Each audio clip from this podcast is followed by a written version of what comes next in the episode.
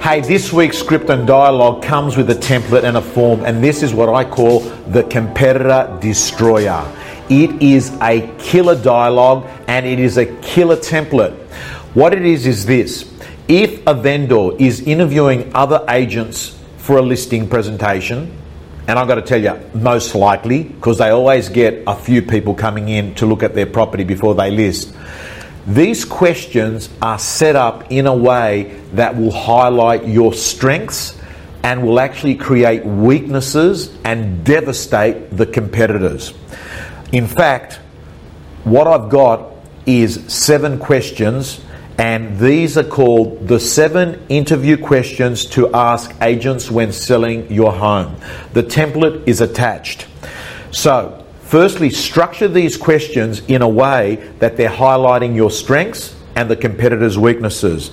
This puts pressure on the other agent, and a lot of agents I know send this out as a pre list email or in their pre list kit. So, what are the questions? Here they are. Number one, is what is your list to sell ratio? Number two, how much money are you investing in personal development each year and training? Number three, can I have a list of your past 10 sellers with their contact details for references? Number four, what are your average days on market? Number five, can I show you a copy, or can you please provide me a copy of the progress report you're going to be giving me each week? Number six, are you going to be doing the open for inspections yourself, or are you going to be sending someone else to be doing them?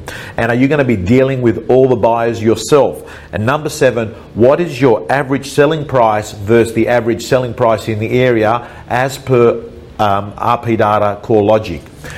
These seven questions are going to put a lot of pressure on the other agents they're interviewing and make sure that you've got these points covered in your own listing presentation. Let's have a look at the facts. What's your goal